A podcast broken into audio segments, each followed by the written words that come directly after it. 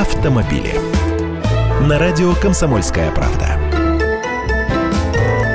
Здравствуйте. АвтоВАЗ у нас вдруг ликует. В первые 9 месяцев этого года их операционная прибыль составила почти 2 миллиарда рублей. С января по сентябрь выручка АвтоВАЗа составила почти 159 миллиардов. Это на 21% больше, чем в аналогичном периоде прошлого года.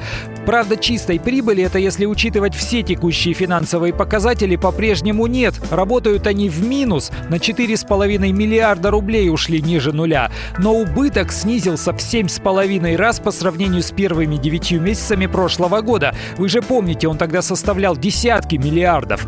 Положительные финансовые результаты связаны с ростом продаж автомобилей марки «Лада», которые в этом году заметно увеличились. Выросли и экспортные продажи более чем на 60%. Естественно, в абсолютных цифрах они малы и до этого сильно обвалились.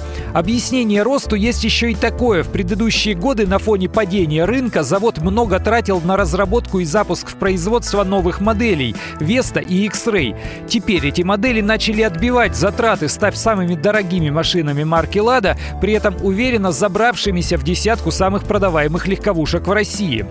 До этого момента Волжский автозавод несколько лет работал в минус, а показывал положительный операционный результат лишь по итогам 2012 года. Но тот год был пиковым для продаж новых машин в стране. После него был затяжной обвал авторынка. И лишь с начала этого года года автобизнес начал потихоньку выходить из пике. Будем держать за них за всех кулаки. Я Андрей Гречаник, автоэксперт «Комсомольской правды». С удовольствием общаюсь с вами в программе «Дави на газ» по будням в 8 утра по московскому времени. Автомобили.